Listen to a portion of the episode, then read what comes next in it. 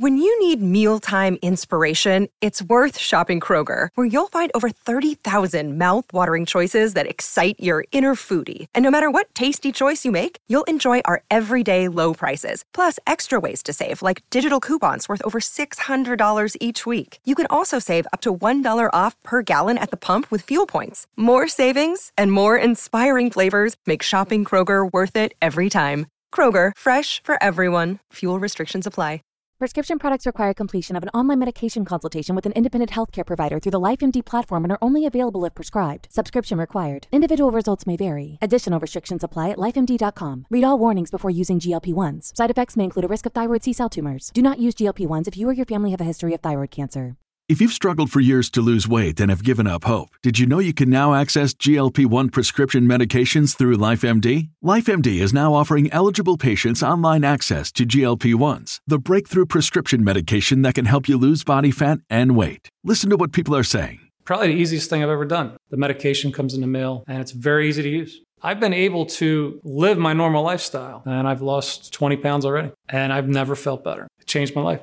And here's the best part your insurance may cover 100% of the cost of your medication. So go to trylifemd.com to have your eligibility checked right now. Get started today at trylifemd.com. That's T R Y L I F E M D.com. Hey everyone. I was happy when Jessy Bernard and I were able to record this episode because her bubbly energy was infectious from the moment that I met her. Jessy is a Haitian American who grew up and lived in several cities in the U.S. as well as spent time in Haiti. Today, she's a marketing professional and content creator who lives in Accra, Ghana. And like some of my most recent guests, she decided and executed her move in the middle of the pandemic. In this episode, you'll hear her reflections about growing up Haitian American and floating between the two worlds. We discuss the long-standing and challenging stereotypes about Haiti, and this leads to a greater conversation about the media depictions of Black countries. She talks about living in a country where you don't have to think about being Black. And she also gives some insight as to how she's been able to maintain her career and work remotely. So I hope you enjoy this episode and don't forget to subscribe. Welcome to the Global Chatter.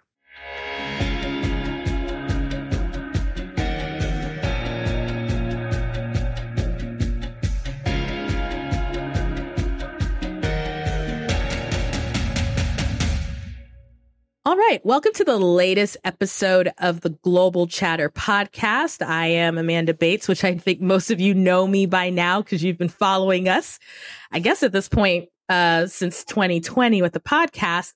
And as you've heard from the introduction, my guest today is Jessy Bernard, who I am thrilled to have on this show because I think we're going to talk about some of my favorite topics, which are probably up her alley um, when it comes to travel and particularly with where she's based right now in her story. And so, welcome to the podcast, Jessy. Thank you for having me. What you're doing is super important. I love it. You know what? I'm only able to do it because I have folks like you who are willing to be part of the story. So I take all the compliments. So, Jessy, here's the deal. Every time I start this podcast, I have to give folks context, right? And they always hear me say this. So, where in the world are you currently today? Today, I am in Accra, Ghana, West Africa. Oh, okay. You know what? And I was telling you off air, I been a lot of places. I have not been to Ghana yet. And so I am excited to hear about your experiences there. And how long have you been in Ghana? Uh, a little over a year now. Oh my gosh. So did you move during the pandemic? Were you one of the crazy people? I was one of the people who moved during the panoramic. That is true.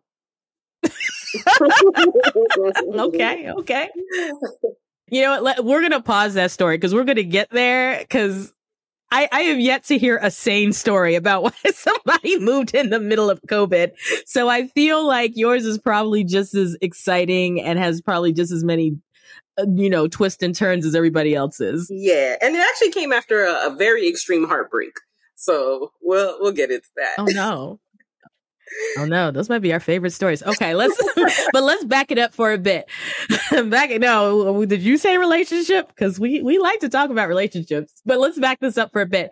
Where did you grow up? So I grew up in a few places. I would say the place that I grew up most is in Miami. I grew up in the Haitian community, so Little Haiti, North Miami, those areas, um, very Haitian population.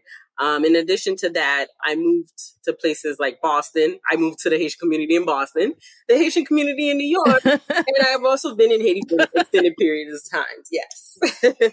so I'm I'm gathering with that running theme that you come from an immigrant family. This is true. Yes. So tell me a little bit about them. Who immigrated and when did they come to what I'm assuming is the U.S.? The U.S. Yes. Funny enough, my family immigrated from Haiti. And uh, my mom, usually people usually um, attach that to like a refugee thing. My mom was actually a yeah. saleswoman. Like she used to go to different Caribbean islands like Puerto Rico, Curacao, buy goods and then resell them in Haiti. So this was mm. when the economy wasn't so bad. And actually they gave her uh, like a temporary run and she was like, I don't really want to stay there. I think people suffer a lot there. I see they just like barely have time to take care of their kids. They just wake up and they're out the door. and she's like, here, like in Haiti, like I have somebody to take care of the kids. I have somebody. But, you know, as the economic situation deteriorated more, that's when she realized that, you know, she would have to take our family and we'd have to live in Miami right off the bat, and when it's, I appreciate what you just said is that often, and, and I get that there was an economic reason, mm. but often, and I've said this before, when we talk about Black people moving in particular, it's almost always because they're fleeing something, right? Yes. And and I appreciate you saying, look, my my mom had a career, right? She made an economic decision, yeah. right? But she had a career. And we don't always necessarily attach that to when black folks move. Does it, yeah. does that make sense to, uh, do you see where I'm kind of going? Yeah, I really appreciate that actually, the more I think about it. Yeah, it was a choice, a tough choice, but a choice. Right, right. And, and, and where did she decide to take your family first? Was it Miami? Yeah, Miami is like, if ever, anybody's been to Miami, that's like the first stop for a Haitian Right. Yeah. right. Right. and shockingly enough, I have not been, it's really weird where I've been where I've not been. I have not been to Miami. And I think, let me tell you why. I think that whenever I'm flying out of a major airport in the South, it's always Atlanta. Oh.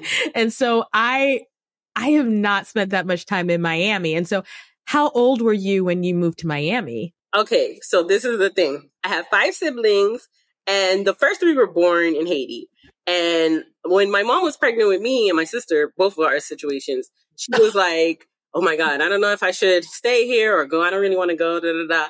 So my mom actually gave birth to me and my sister, the two at the end, um, in Miami. And then mm-hmm. after that, she would take us uh, to and fro until we permanently stayed. Got you. And so tell me about that. Like you at a very young age, obviously you were born into a Haitian family, right? Yes. At a very young age, what was it like growing up in, I, I'm almost going to say a Haitian expat community, right? Because even all those places you mentioned, you moved into, I mean, immigrant to, we will not get into the politics of that, but, but do you know what I mean? You were, you were with folks who both had one foot in the US, both back in Haiti. And so what was that like, especially, I, I have a second part to that because I really want to think about what was it like when you were in Haitian communities in the US? And then what was it like when you went to visit or stay in Haiti? Okay, so let me let, let's also bring some light to that. The three biggest cities where Haitians live are Miami, New York, and Boston, and I've lived in all 3 mm-hmm. And one thing that I'm going to say, I think this can be also something that other, you know, whether it's Haitian Caribbean American or Afri- African from Africa and American hyphenated like that, right. like Cameroonian American or Jamaican American can realize is that people like me are what are called go-betweens. Um, I saw that in the um, the museum at the Ellis Island in New York. We're go-betweens. We're go-between mm. between both cultures. Um, like in the the in the aspect of a Haitian, my mother didn't speak English. She still doesn't speak English well. So I'm her translator at eight years old. I'm her translator. Um, mm-hmm. When I leave the house and I go to school in America, I'm, I'm expected to behave as an American. But when I return home, mm-hmm. I'm expected to behave as a Haitian and I go between those mm-hmm. two cultures and I know how to move accordingly. And in America, mm-hmm. people address me as a Haitian. Let's say I, I tell somebody, oh, I'm American. And they'll be like, no, but really, what are you? Or like they find out that my family is Haitian and I speak Creole and all this other stuff. They're like, well, why were you ashamed to say you're Haitian? I can't really say, fully claim American. when I go to Haiti, because my Creole now has a very American accent, they're like, well, you're American. So it becomes this, and I, and, and I feel like a lot of the Caribbeans or um, people from Africa, they can also, um, you know, recognize with this too. Like, I never really have like a set place. So when I do say I'm Haitian American, I really mm-hmm. do feel Haitian American because I'm like halfway in between both. And I'm kind of forced to be halfway in between both. Yeah, I totally got you. Like, so there's a term, and it, it's funny. So there are two terms that I think one of them definitely applies to you. And there's a second term that I'm like, it might kind of apply. So there's a term called third culture kid, and that's yep. basically yep. kids, you know, who cross borders, right? Of course, right? Yeah. And then what's really great about the book that Dave Pollock and Ruth Van Reken wrote is that when they updated it, they include cross cultural kids, right? Mm-hmm. And so those are the kids who, and I same similar story with me when I was in the US before I moved was Cameroonian home, right? right. But, but American outside. And what was wild about it is that in my case, my parents were not of the same tribe. So they didn't speak the same tribal languages to them, to each other. So they spoke English to each other. They spoke their tribal languages to their family people, right? right? So in the home, English was the language. But then of course you and and you know very much when you're in your home, the food, the culture, you know, whatever the religious identity, all of that, right, plays into it. And then you step outside. Yeah. And it's, oh, we're in America, right? Yes. and and it's and it's super funny because I totally relate to is that when you go back to the co- the country of origin, people are always like, "Yeah, but your accent though, yeah. and the way you do things." it's, I mean, it's like you're Haitian. I get it. It's like you're Cameroonian, but are you really? Because yeah, you know you like, do things differently. Right. And yeah. I think yeah. in function between both, but neither really fully accept me, you know? So, yeah. Yeah. yeah. And I think then that's why, and I don't know if you found this as you were growing up. I think that's why it's easy to find community with other children and teenagers who kind of in that same space. Yes. You know, Absolutely. and whether and whether or not they were Haitian, right? They could, for all you care, they could have been once again Cameroonian. They could have been Vietnamese. They could have been whatever. But do you know what I mean? Just those group of kids where it's like, yeah, all of us have a parent or two that are not from here. Oh yeah, definitely. Actually, like as far as dating and all that other stuff, whether it was a Jamaican or a Cameroonian, like my ex or whatever, it's much more easier for me to date one of them because they'll understand my cultural nu- nuances much easier versus somebody who's not um, from abroad or like their family is not foreign. Yeah, no, I get it. it. It seems like, okay, obviously you lived in all those different places. How often did your family travel internationally? So I'm going to say, did your family go back to Haiti repeatedly? Or, and in that, did you also go to other Caribbean islands or did you even go to other parts of the world? No, it was always Haiti and back. That was it. I mean, that's like many immigrant stories. I didn't know. You could have been like, let's hop over to Puerto Rico. Okay. and so how long would you say in Haiti? Are are these short trips or did you ever have a period where you just went back and lived? Yeah, like I just had extended like, you know, like very long periods because I had one one of the issues that I had was like leaving like my grandfather and all that other it, mostly it was like too much for me and then they were like I think we should just like leave her. so, so oh. that type of thing. And like for me, um, I always felt more at ease in Haiti. Haiti actually changed my life mm. in a very good way. Tell me more. So tell me more. For the first time going back to Haiti, and this was a long period that I hadn't gone, and I didn't even have any memory of Haiti. Um, at that point, I remember the kids, they were so mean. They were saying stuff like, you know, like kind of like how Africans get teased for like cuts and stuff like that. We also get the same thing. Haitians get the same thing. Yeah. Um, we're like the anom- yeah. anam- the strange one anomaly. Um, the word was escaping me. Um, yeah. of the Caribbean. Um, and our development is more and more so like you know that you would see in Africa, and our culture is different also as well because we didn't have Western interference for almost for pretty much our whole existence almost. yeah, so when I would hear what the kids would say, and then when I went back to Haiti and I realized that contrary to what you always see on TV, it's not all like that. That's the, the danger of a single narrative. Like, I want to point it out yeah. and make it very clear to anybody who's hearing this. Listen well, come close. I'm not telling you what you see on TV is not true, but what I'm telling you is that it's not the complete story. Yeah. When I went, yeah. I was like, oh my God. So, like, okay, there's not like, cause they would tell us the huts thing too. And I'm like, you know, and you would see like mansions and you would, all kinds of things. Like, you right. know so like I was like, okay, and I and I could live, and I saw the beautiful beaches, and because like the way that they they train your mind to see a place like Haiti, it's like the beach shoreline stops at DR, and then God is like, no, there shall not be no beach that will cross this border. And it's right. it really isn't like that. And it's so crazy. And like, you know, and like I just and you know, even if you would tell people like they wouldn't believe you or anything like that, just because of the images they see, which I guess, you know, I understand or whatever. Um, but you know, in in in the way that Haiti always opened my eyes and always made me feel welcome and I didn't have to deal with the whole minority stuff and all that other stuff. Like I felt a level of comfort and one of the things that Haiti also taught me when I when I realized that okay, these things were all a lie, I started to do research and read and try to understand what happened. And as I started going through it and going through it, and this is how it connects to Africa, I realized, um, you know, like they were talking about uh, a lot of the freedom fighters who won our independence, and there a lot of them were people who were fresh from Africa. Like they knew they were born in places like Benin or Senegal. Yeah. So then I was like, okay, let me go check out these countries where we originate from too. And as I started to read their histories too, and I started to know about the, the great kingdoms that were here in Africa and stuff like that, I realized what they said about Africa was a lie. What they said about Haiti was a lie. The whole, every, everything that I knew about my existence was a lie. And after that, I realized that I wasn't yeah. afraid to travel within Africa anymore. Mm. What you said is incredibly powerful because as someone who's grown up in West Africa and there are narratives and they are hardcore push narratives, right?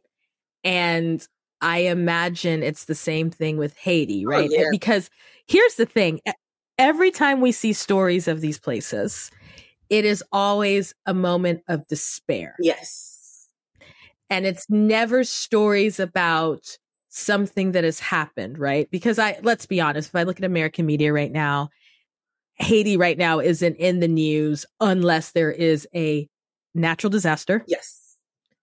A political upheaval or unrest, right? Right, right. Or a health crisis. Mm-hmm. Yeah. I can't ever think of a time when anything I've seen related to Haiti, and I'm a I'm a voracious reader of I hope I use that the right word.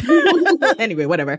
Of of of of news and and I follow what's going on on the planet as best as I can and there's never any like this amazing thing that happened. And so, one, we all, you're right. There's always that single story that I, I know where that, um, TED talk came from, but also the fact that when you think about particularly as black and brown people in certain places, we also absorb that because that's the story that we're told. Yes. And then when we come across those folks in our spaces, it's odd that there can be so much disparaging comments made because there's such a belief that well you all y'all aren't developed mm-hmm. y'all you know y'all don't have x y and z and so oh it totally resonates as a kid who grew up in africa i'm sitting here like yep that sounds about right yeah, but you know, at least now Africa's getting a little, you know, a little something, something. Haiti is so. Yeah, no, that's true. It is.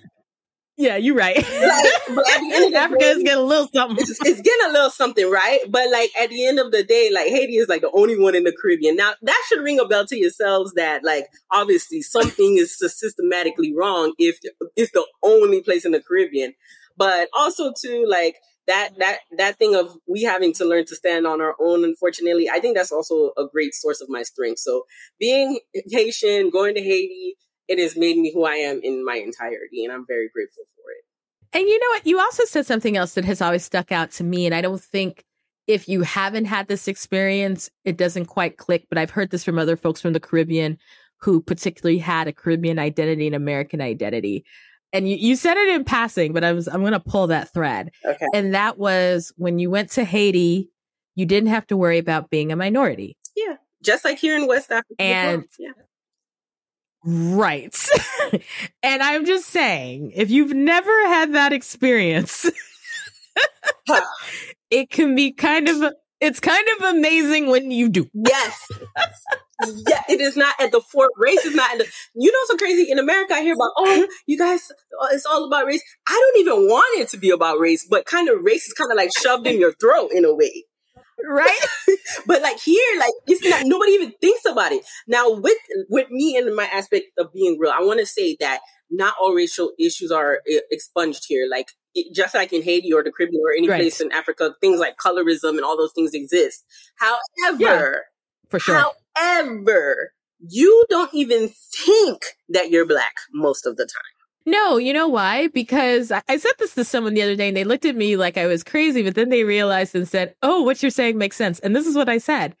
When you're in a predominantly black country, all the media for the most part is black. Yep. right? Yep. A lot of the ads are black. a lot of the billboards have black people. The, the presidents and the leadership is black. Yes. And the person looked at me, they were a black person, and they were like, wait, I was like, yeah. So you don't think about being black? I mean, you have to put that in the context, especially when we talk about, I hate these like diaspora, diasporic wars that happen right on social media. I hate where, it. You know, I hate them where people start pitting against each other. And I said, but here's the thing you have to understand. When people are growing up and living and immersed in a predominantly black country, they don't actually think about their race because they don't actually practically need to. No, they don't. and here's and I said, here's the thing that applies to any racial group, though. Mm-hmm. Do you know what I mean? So it's not it's not unique to black people, right? If you are in Southeast Asia and everyone around you, for example, is for the most part Chinese, right? Now I know there are a ton of ethnic groups, right?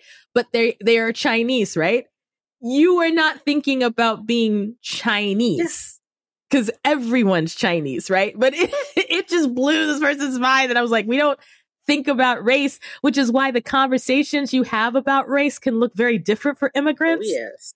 Because they haven't had to think about it in the same way. Yep. This is one of the reasons why I actually decided to move um, into Ghana. Like I actually wanted to move to Haiti, but because holistically the country obviously is not in a position for me to live in it yet. Like I can live visit the northern part, which is relatively safe, but I want something that is like holistically yeah. safe right now. And um, you know, I was like, I was telling my therapist because I was in therapy for a year. That's a whole nother story and it has to do with traveling, race, Africa. That's a whole nother story. And um, one of the things I was telling my therapist was that I was tired of microaggressions. I was tired of that stuff. You know, I actually, yeah. I actually came to vacation yeah. here in Ghana while I was working before, not vacation, but I just came to check, make sure everything checked out like how I wanted it and it, it would be like how I thought, at least for the most part. And I was telling my coworkers, like, oh, um, I'm in Ghana. I was taking a remote call from them, and then they were like, "Is the internet gonna work?" Like, I don't know if they really have internet like that over there. And I was like, oh, they only said that to me because I'm in, in West Africa. Because if I was in Paris, I guarantee you they would have said that. Now, and by the way, we got parts of America that definitely don't have broadband. Yeah. like, for, don't even get me started. Like, I just saw a whole study about where fast and available internet is like in this country and trust and believe it's not everywhere. Anyway, no, this is your story. Carry on. listen, I'm not going to pretend and act like there's this, there's not issues. Sometimes there is, but for the most part, I can actually get it to be 5G. And um, you know, I just some of the stuff that they say and some of the stuff, even like with stuff like where they want to touch your hair and like nobody cares about that because everybody here have the same hair. You understand what I'm saying? Right. These people are black. Yeah, like nobody's fascinated or they don't care or anything like that. Like so those are some of Girl. the daily things where I'm like, oh, that's a blessing. I don't have to deal with that nonsense. You know what I'm saying? So right, and and real talk. Sometimes I'm the one with the janky internet, and I'm in the U.S. because I've had talk to my cousins in Cameroon, and they're like, "Why is your internet freezing?" And I'm like, "You are in. Why do you have better internet than I do?" And they're like, "Because we have better internet." And I said, "You know what? Let me not be out here with some assumptions because you're not in the states." And so you know what? And you've already kind of touched on this. So I, at what point as an adult or at what point did you start doing international travel? I mean, we talked about you going back and forth to Haiti, but at what point did you start to go to other places in the world? Okay. so yes, we've touched on that. Haiti has been one of the reasons that my mind has been open and I haven't been afraid. So after that, I started actually more so in 2014. In 2014, I moved to South Africa. Okay, what were you doing before you up to move to South Africa? like, what were you okay, doing? Okay, so I actually I was in college. I studied, and I guess that's an important aspect of me. I studied international relations. Gotcha, makes sense. But I studied international relations because, like I said again, Haiti. I actually wanted to understand NGOs and work for an NGO. Like my mindset has totally changed, but I thought that they were the good guys initially, yeah. for the most part. And um, that's fair. So I went to South Africa. I I actually I've been an expert now. This is my third time. So I went to South Africa twice. Mm-hmm. So South Africa, the first time I went to Johannesburg, where I started working for an NGO. My the owner of the NGO was actually like a very high level official in the UN. And mm-hmm. um, from there, I realized I started to realize that NGOs aren't what they really are. But anyways, I'll, I'll it's a long, uh, another long story. I'll go back to part two of South Africa, where I started to work in the Peace Corps. Mm-hmm. I went back to uh, South Africa and moved to a village that was close, to, not too far from Zimbabwe, in the northern area. So it was like mm-hmm. really, really rural, very different from what people usually per um, picture South Africa to be. You know, because South Africa has some really big disparities.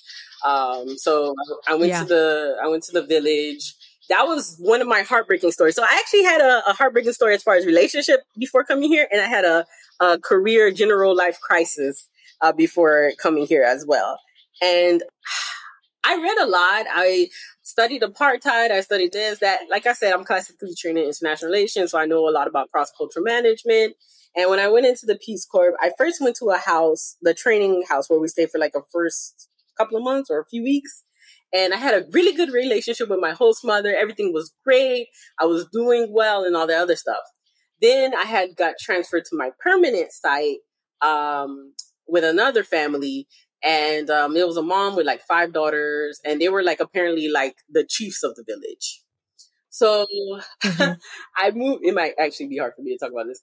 I moved into my permanent site with them and I thought it was going to be great because the mom, she looked younger younger than the my first site mother, and um, you know, you know, I thought it just was to be great. Long story short, um, I ended up being the most depressed, the most heartbroken in my life. There, the mother there, it's like she didn't like me, and I couldn't understand why. I couldn't understand why. And there was a, um, I had a fellow volunteer who was like maybe ten minutes away from me, um, in the next village, and she was white, and um, you know, we both were being teachers in the school, and uh, one apparently her principal at a training he that we me all four of us were at um, he pulled her aside and told her that he was glad that she he got a white volunteer and didn't get a black one. Mm. So I mm. I started to realize a lot. What color was the principal? Black. But that's what I'm telling you. Amanda. Like okay are even but then again i want to say i want to point out south africa in particular is a special mindset as well because they still have suffered from apartheid. Yeah yeah. But colorism and all those things still exist in general. And they trained us they told us that that could happen. And you know like a lot of the volunteers i would see them in our group chats they were their families were taking them places they were showing them off going to weddings and all this other stuff. And i really wanted to go to a wedding and i told my host family that. And actually one day i got up and i saw them all dressed and they were going to a wedding. And I was like, oh, why didn't you guys tell me this? And it was like, they said something like, oh, oh, we didn't know you want to go. Well, I was like, I told you. And then it was like, oh, well, we don't got room in the car. And then they left with one seat empty. Mm. So like, wow, it's just like a lot of different. Th- I, I, I don't even want to go too deep into that. I spent like a year into therapy trying to understand um, what had happened there and a lot of stuff like that. But I ended up um, leaving the Peace Corps uh, like right before COVID started, so in February. Uh, 2020 uh, mm-hmm. or something like that. But that was like my most heartbreaking experience. And when I got back home, everybody was like, don't go abroad again. And then a lot of people were saying, oh, it's because it was Africa in general. And I was like, no, I think it was a special case in that, in, in that aspect, the, the, where I was and things like that. And I was like, but still, regardless of what had happened to me there, because I, I told them, I'm like, you can open the news today and you'll see that South Africa is still having racial issues. I mean, what happened to them was like, what, 30 years ago, apartheid ended. So that's natural. What's happening to yeah. them is natural. Um, and I'll say that for any Black American or any Black person who's not in Africa. If you are moving because of racial issues, you may want to holistically think moving to South Africa because they are still having racial issues within themselves at this moment.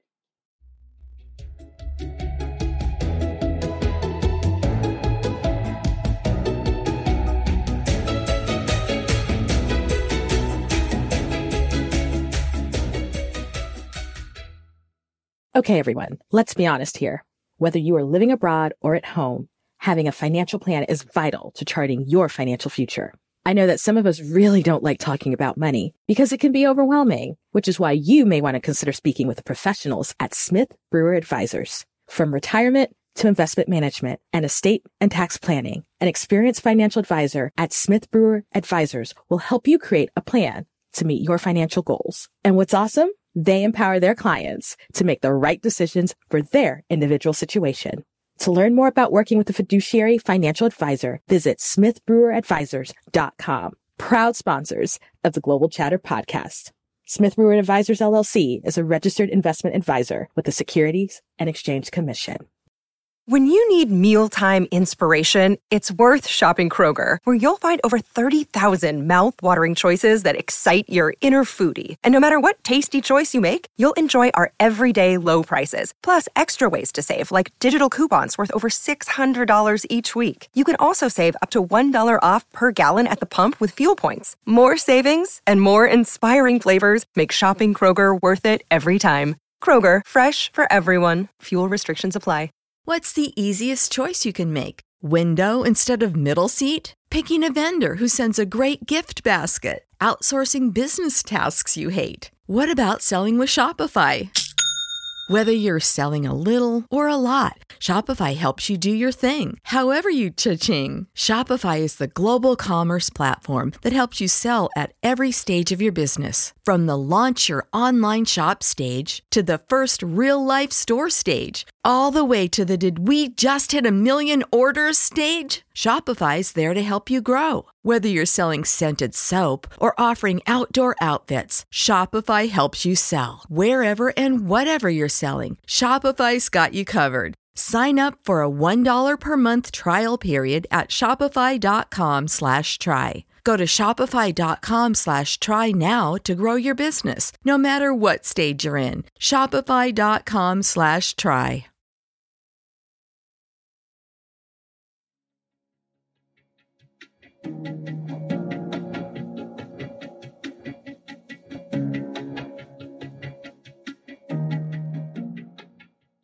All right. So if you're joining us after the break, you definitely heard Jessy talk about kind of the challenging experience she had in South Africa. And even with that, though, it has not deterred her on living on the, on the African continent. And so, Jessy, my question for you was, what then made you decide to come back to the continent of Africa? In particular, how did you end up choosing to live in Ghana? Fun fact, I actually wanted to go to Ghana first. So one, the few of the factors that ended, ended up making me not go to Ghana first was like, okay, I couldn't find uh, the Peace Corps contract that I was trying to go through with Ghana would have me waiting like a year. And I was like, I don't want to wait a year. I want to go now, now, now, now, now.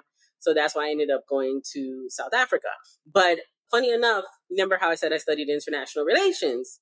So I had an international business class and a cross cultural um, management class, and they both required me to do uh, like cross analysis between the U.S. or another country and another country. And most of the people in my class, which I was probably like three or four, there's three or four black girls in there, um, and we all actually made a group. And um, everybody picked some European country or like Japan or something like that. And I was like, no, I want to do Africa. I want to do Africa.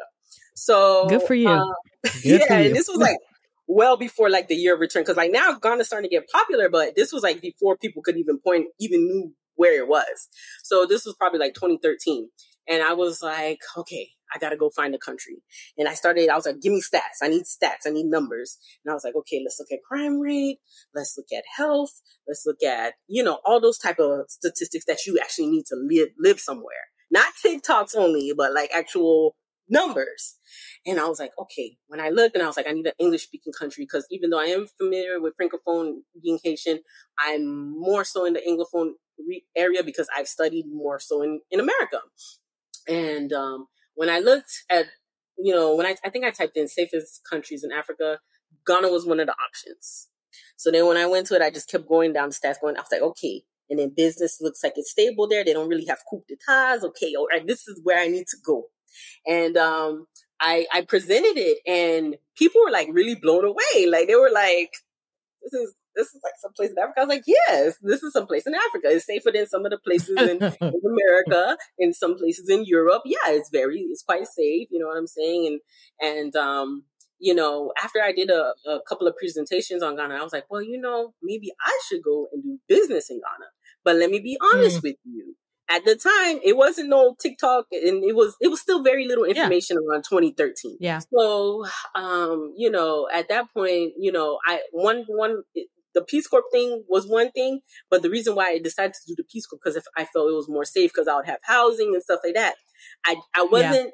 Bold enough in myself, even though I studied cross cultural business and international and all that other stuff. I wasn't confident in myself to go and make my own business. And it's funny enough, after all that I went through, and I even went through the Peace Corps and, and shed tears and went through one of the most mentally horrific um, times in my life, that I'm actually going back to it now. So that's how I ended up here. Yeah. so walk me through it. So you did your Peace Corps experience, but it got COVID was also in part of it, right? and then did you was it Peace Corps that took you back that took you to Ghana, or was it that you said, "Look, I'm just going to go myself because I'm going to build a business there"? I'm gonna. I, I went by myself. Like, okay, so remember, I did two legs in in in this. This is my third attempt. I did two separate attempts in South Africa. I gotta talk. Mm-hmm. And people said I was mad. People said I was crazy. People were like, if you go back there again, that's your business. And I was like, but you know, it's a different country and this is where I actually right. to go to originally. You know what I'm saying? And I was like, I don't care. I'm gonna go because I'm not happy here and I don't want to stay here. This is it, it's do or die, and I'm gonna die trying. And you know, you know what I'm saying? And I don't and you know, Europe is cool. Europe is cool, Asia's cool, but a lot yeah. of the times I hear black expats and they suffer those same microaggressions in those places too. So I don't want that. Yeah. I don't want that. I want a place where I can come and I feel welcome and I don't you know what I'm saying? And I don't get me wrong, there's there's and I'm gonna start to talk more about it in my TikTok there's a delicate balance between the diaspora and Africa. Although I feel like Ghana is probably the best place. And that's one of the reasons that I fell in love with it again through the research when I was reading Kwame Nkrumah. So, you know, yeah. um, you know, like I told you, I was in, me learning originally Haitian history and learning about Toussaint, which was our, you know, the person who brought us yeah. to freedom, and finding out about characters like Kwame and Nkrumah and Toure and all those people. Like I read, a, I read a lot about them, and I loved his vision as a Pan Africanist. And you know, as a Haitian, like you know, um, where yeah. we had so many different people from different tribes and different countries come together in Haiti and still overtake one of the world's most powerful um, colonial powers and keep them out of Haiti. I am a very serious Pan Africanist. And when I saw his vision, I was like, huh, you're talking to the right person. you know? And so, no, and, and yeah, no, I got you. And, and I find that with a lot of people of color, and actually, let me back this up with a lot of black folks, right? There is a lot of, there is a heritage and a history seeking, right? That as part of their moving experience often, right? Yeah. There's a very, and it's not everyone, but for a number of people I've had a privilege to talk to, that has been their backstory. And I remember telling folks, you know, back when I worked in ed, when you look at study abroad, interestingly enough, when you look at study abroad, particularly with black students, they most often wanted to go to the areas where it was predominantly black because there is a history there is a story, right, that they are connected to which oftentimes their schools didn't even offer study abroad to those places because, but for them, they really wanted to go to the Africas, right? They wanted to go to part of the Caribbean. They wanted to go to these communities and, and get more of that. So your story just gels completely with that. And so my question for you then is, you know, and it's funny because Ghana was the original place and it's almost like that's where you kind of sh- you in one hand it's like that's where you should have gone it would have been great if that was the first place you could have gone to right. but at the uh, but on the other hand i think it it does show that you were committed to it because even in having challenging experiences in a different part of the continent didn't deter you from the continent which i think shows clearly the level of commitment you had to that and so my question for you now is okay, you've decided and you, you know, you've moved to Ghana. How, and you moved on your own. So there's no sending agency. It's not Peace Corps. It's not for school no. or whatever. How did you decide or determine that you were going to be able to financially support yourself? Okay. And I want to make this, I want to say this so that people can hear this. That I was actually going to talk more about it on my TikToks as well. Um, so what I did was I, and I used some of my savings. That was one. Because one thing also too, um, like especially Ghana, and I see this as a, a common trend in um Africa, is that cash yeah. is king. Of course. Um, and so I used some of my savings, but guess what? I kept working remotely. Mm, okay. Say more. But guess what, Amanda? And that's why I'm saying, like, today is a big transition for me. Today is my last day of working remotely. okay, because we have great timing. What was your uh, what was your career? What were you doing, or what have you been doing remotely? Okay, so Amanda, this is going to go into exactly what I'm doing now in Ghana. So I've worked in okay. tra- travel for like several years, but I've actually mm-hmm. been doing marketing remotely. Um, so um, for college back in Miami, uh, they actually don't even really know I'm here, uh, but I did not care. by the well, by the by the time this airs, you would have completely separated, so it doesn't completely. matter. oh my gosh! Okay, so you've been working. Wait, and, I mean, you're not the first one I've heard this. So you've been working remotely for for a for a entity in, and so you haven't had to be in the office, correct? Oh yeah, no. I already had my excuses ready, and if they had to tell me to come in, I already knew I had to make. I had made my plan. I was like, if if they if anything, I'll give them the two weeks and use some sick days, and then I'll be gone. But I was like, I, I, I was like, there's nothing that can keep me here again. Like I literally just, I literally just had my like a year between me and South Africa. I spent a year in therapy. I healed, and then I was like, mm, gotta gear up, gotta go again. Wow. okay. So, I mean, so realistically, you, you had a job that you were working remotely. That's fine. That's not weird. Whatever. People do that. Yes. And then, but you're at this turning point and tell us about this turning point. What did you decide to do? So I decided to um, go into, like I say, travel, which um, is my expertise. I've been doing that. I've been working in the airlines. I worked initially in Air Canada and then American Airlines, and I've been doing that for several years. And in particular, I was mm. working in the first class or the VV in the VVIP area, which is called Concierge Key. Um, I mm-hmm. did that for several years. I was good at it. However, I just felt like it wasn't my place. And I feel like God showed me, I knew that before, but God definitely gave me some examples while I was there. Um, mm-hmm. And I just really wanted to create something for us, by us, um, and just kind of like change a little bit of narratives. Like, uh, you know, like when people want to go to Lux places, they want to go to Paris and, and stuff like that. But yeah. I feel like you can start to say, let's go to Senegal. I feel like you can start to say, let's go to Namibia. Yeah. I feel like you can start yeah. to say, let's go to Ghana. I feel like that, that, that these things exist. And I feel like better than aid, this is what's going to help um, mm. a lot mm. of these uh, countries to come up. Um, and a lot of unity between us. Like I say, I'm a Pan Africanist. You know what I'm saying? Um, just by yeah. going to these places and exploring. I don't want you to feel like because you want to do big things and and you know fancy things that you have to go engage somebody at the Eiffel Tower. You don't have to do that there. You can do that in these places. And I want to um, start to curate things and show people that they can do that. Africa, because a lot of times I feel like anywhere in Africa, they always have to show it like, oh, you're doing some like off the grid, roughing it type stuff. You got to wrap your right. hair.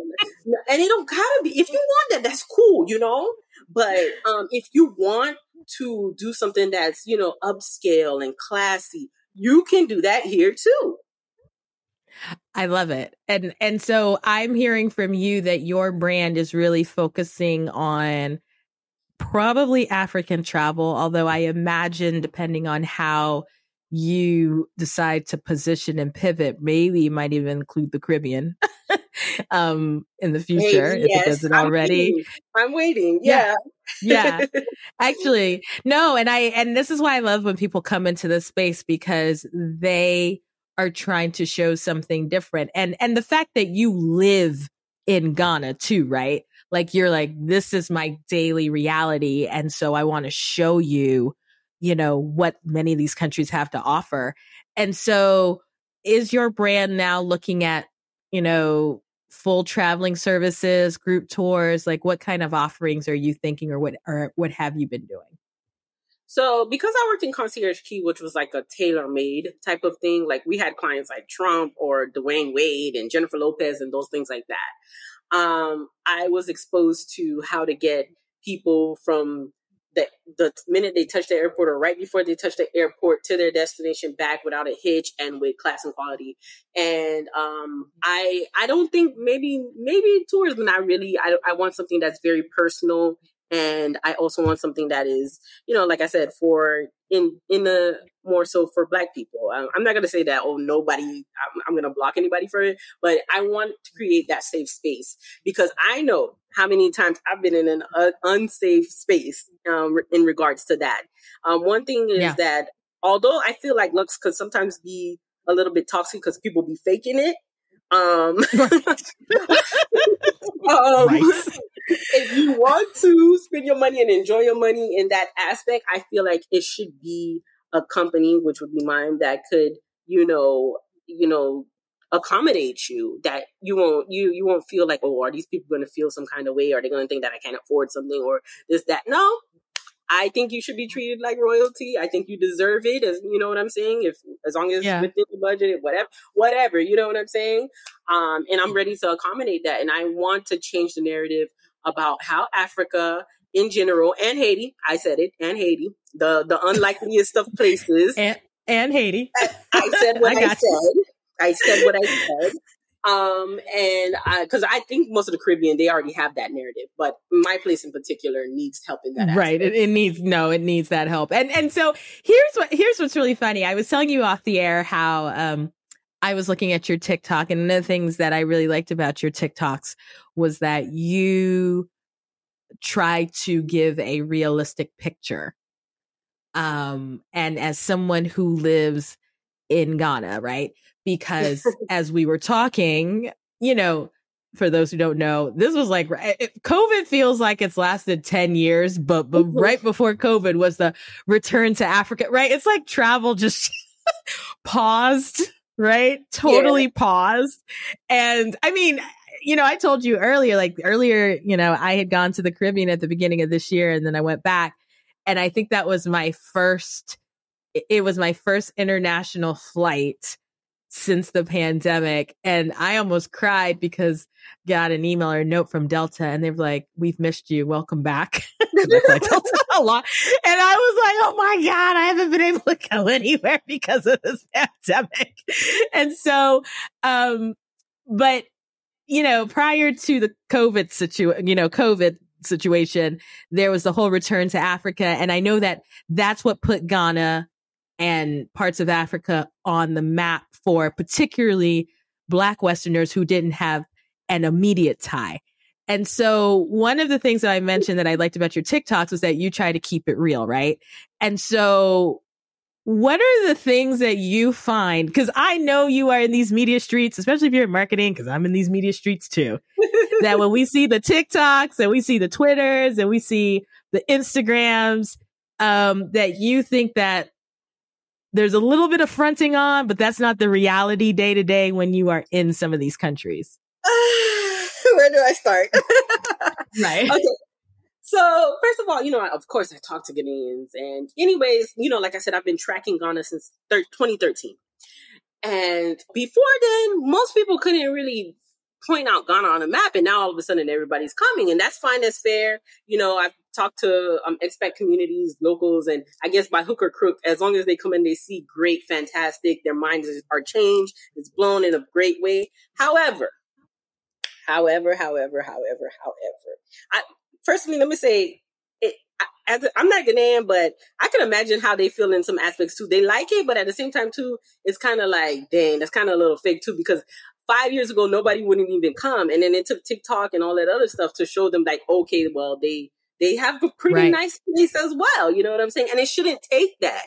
It shouldn't take right. that. If you're really interested, you look up a place, you see if it works for you, and you go. It don't have to be TikTok. But now let me say another thing about TikTok, Instagram, all those stuff like that. And I try and I try to point this out to people who even watch me on social media because I have really great times here, flawless times here. But that don't mean that I don't have struggles and that don't mean I don't have tears and I don't have times where I'm like, oh my God. You know what I'm saying? Like that's the thing yeah. about social media that's dangerous is that it once again we're going back to the single narrative thing you know how it was pushing a single narrative on Africa that it was all war and famine and all that other stuff. Now it's pushing like yeah. like in the place in Ghana, it's pushing like, oh, it's only joy. And that's not the case.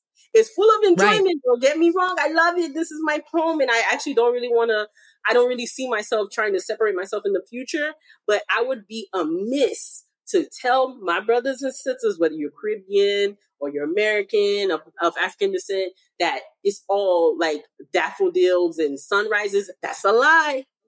Number one, right. just like you've said with um Dr. Cox and another thing, like that toxic positivity thing, like yeah they're doing that with Ghana. Like a lot of them are coming for what they call Detty December, where they go and they drink and they pouring champagnes on watches and doing all types of stuff. So mm. they don't really know what it's like to really, really live here. December is when all the diaspora come. Everybody, there's money circulating. The street is hot. There's activity after activity, but that's not how it is all the time. And right. when and people like it's like you know like I, I, hate to have to say those things but it's true people have to explain to them like that is just not how it is. Like i was explaining in one of my tiktok videos is that i live in like one of the more expensive neighborhoods around in um accra and mm-hmm. um i have water sh- and i pay for water and i have water shortage. Sometimes i won't have yeah. water one or two days. Right. You know? That's um, real I have real. electricity shortages. So if you like, I want to tell people that not to discourage you from coming to Ghana, but like if you want to come, know that you're going to need a generator if you don't want any hitches. You understand right? what I'm saying? That's it. It's not to, you know what I'm saying? And you have to be careful too, because one problem also, let me say with TikTok and all those things like that is that you do have some of the diaspora, they come and they talk so badly and it's like they never been anywhere. But you have to know, sweetie, that it's a developing country. Nobody told you that you was going to have the same infrastructure that you was going to have in America or if you was in London. Right. You, right. You? So you just have to find out where those issues are and you're going to have to learn how to pivot and when those issues come. If you can't, you got to stay where you at. I love the way you said it. or you can stay where you at. No, and you know what? Simple. I have found the people who tend to have the easiest time are people who have grown up or who have either grown up or have some kind of familial tie to a developing country, right? Yes. So, yes. or they have traveled extensively already in those kind of environments and it don't phase them, right? So you're talking and I'm like, I'll tell you this, as a kid, we had water outages, we had electricity outages, right? Cool. Grew up as a kid as that. Just this summer, I've been to a lot of places, but I'll, I'll just pick on DR because I was in DR this summer or this past summer. We, we had, we didn't have water outages, but there were times the power just straight went out and it was hot. It was like dead summer. Like it was hot, hot and then hot, right? Which meant the fan or the AC, if you had it, was not on, right? And I remember laying there being like, if this ain't like being in Cameroon back in the day. And I was like, it's all good.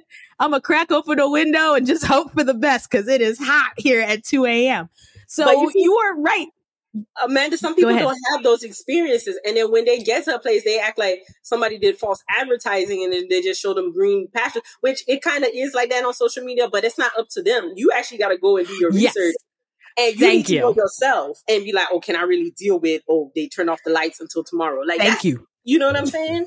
And like, like Thank you're saying, you I, me as a Haitian person, I know those things. Me, I know, I know exactly what it's like to go take a bath with a buck. I know those things. I can't pretend. Yes. Like, I didn't know that. I didn't drink sachet water. I didn't see ladies carrying things on their head. I know all of these things from where I came from. So I'm not going to come here and act brand new. Right, right, and that's the thing.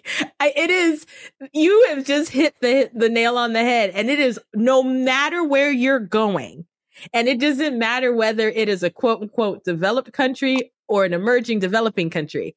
You need to do your research because you're right.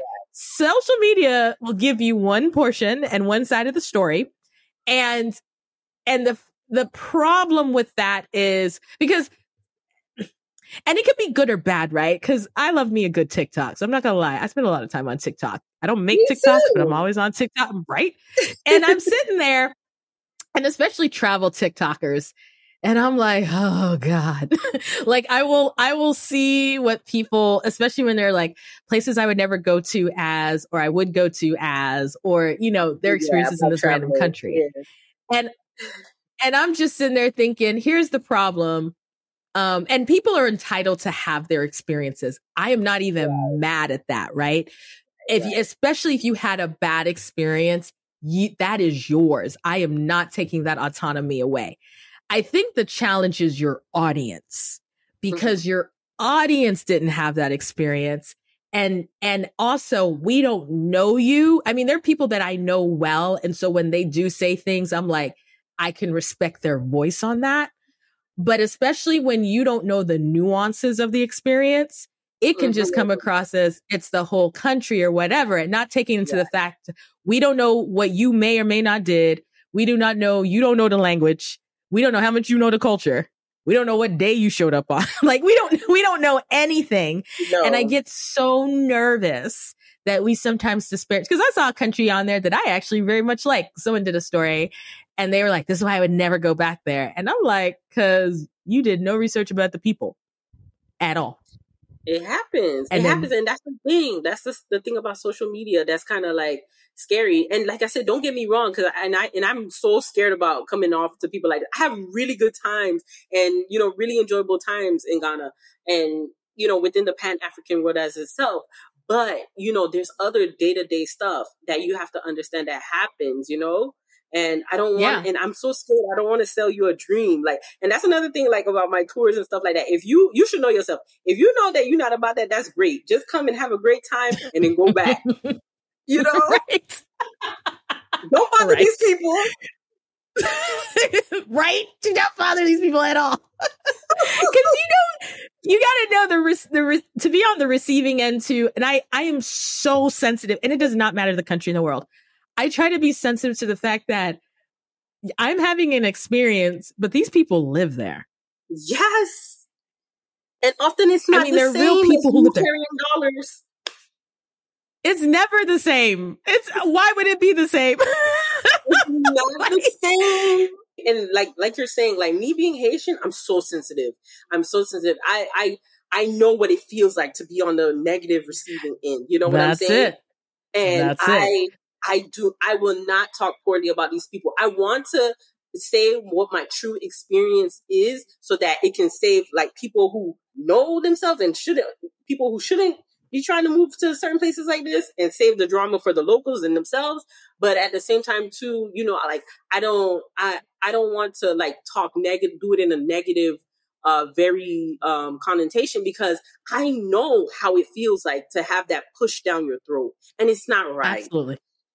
And and that's the thing. You know what it's like to be from somewhere where there's constantly negativity and I about your place. And I mm-hmm. I feel that if others thought about think about what it would feel like if someone showed up to your hometown that you like and just said which said the stuff that people say callously yeah. because they don't have an they don't have an emotional attachment to that place. Yeah, yeah, they have no Once idea. you do, yeah, yeah it's just it's not right. And you and a lot of them they be in here for like two seconds, and then they you know, and it, it shows like right. I, I don't know if you came to duddy yourself in December. I don't know if you came to chase man. I don't know what you came here for, but you just gotta respect yourself. You know what I'm saying? They came. I mean, let's people came to Flash for for the talk and for the gram. I yeah. mean, let's let's keep it real. Let's keep it real for social media, and and mm-hmm. so I think that this is why I think it's refreshing that you are out, and I think this is why it's refreshing. You do have your TikToks, and I know that you're, you know, when your your brand is that you are working towards the balanced perspective, especially as someone who's who's living and and I, I know you would recognize that yes you also live in an area that the average Ghanaian doesn't live in but at sure. least someone who is living in the country and and is and knows kind of the nuances of being in a developed country I think that that's why your voice is important thank you yeah I think it's absolutely important and so you know I always like to ask this as you know as we wrap up with our episode uh, what do you see coming down the pipeline for you and your business? What do you What do you see next on the horizon? So, um, I actually have it trying to be like multifaceted. so I have I have different aspects of it that I really want to obtain, but I don't know. Like I just like the biggest, my biggest, biggest dream, in addition to having like Lux here in West Africa. Like I said, the whole reason that I started, the whole reason why I realize I have so much strength and I know that nobody can take me down is because I'm a Haitian. Number one, I know I come from. That's a fact. Haitian history is Black history. I don't care. Everybody needs to hear it. If you understand the story of Haiti, you will understand as a Black person, whether you're from Africa, because that's exactly where they took those slaves from, or anywhere in the Caribbean, that you are capable of anything. I know nobody can take me down. And, um, you know, I, I'm doing something in West Africa for the moment right now, but I want to unite the Caribbean and Africa because even not only is it African Americans, the diaspora in Africa in general, we still have a lot to learn about each other. So my dream yep. would hopefully be one day to take West Africans and take them into a place like Haiti. I actually met a few Ghanaians who actually been to Haiti, which was actually really cool but yeah. um, in like tour groups, you know, and even places, even other different Caribbean islands, because even as I speak to them, I see that they don't really have too much of a knowledge of the the Caribbean, but even the Caribbean doesn't have too much of a knowledge of them. And we just we need to start having these these travel experiences and start to know each other. And I feel like that's where we will we'll start to have more love and growth, and not stop seeing that rubbish diaspora wars on TikTok, please. So yeah, that's one of my big dreams. So yeah. You've just listened to an episode of The Global Chatter, which is hosted by me, Amanda Bates. It is edited by Stephanie Ficcio. Don't forget to subscribe to The Global Chatter on your favorite podcast platform. You can also follow us on Instagram at The Global Chatter or stop by Twitter and find us at Global Chat Pod. If you have a question, want to subscribe to the newsletter, or are interested in sponsoring, visit theglobalchatter.com.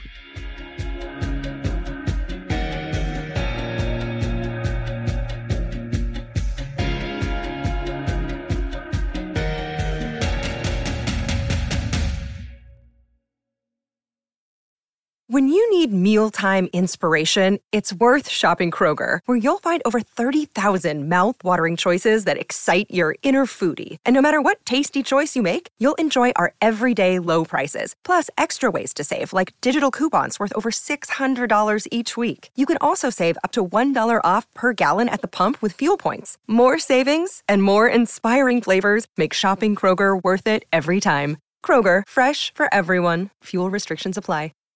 Save big on brunch for mom, all in the Kroger app. Get half gallons of delicious Kroger milk for 129 each, then get flavorful Tyson natural boneless chicken breasts for 249 a pound, all with your card and a digital coupon.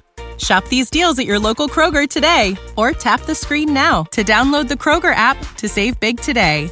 Kroger, fresh for everyone. Prices and product availability subject to change. Restrictions apply. See site for details.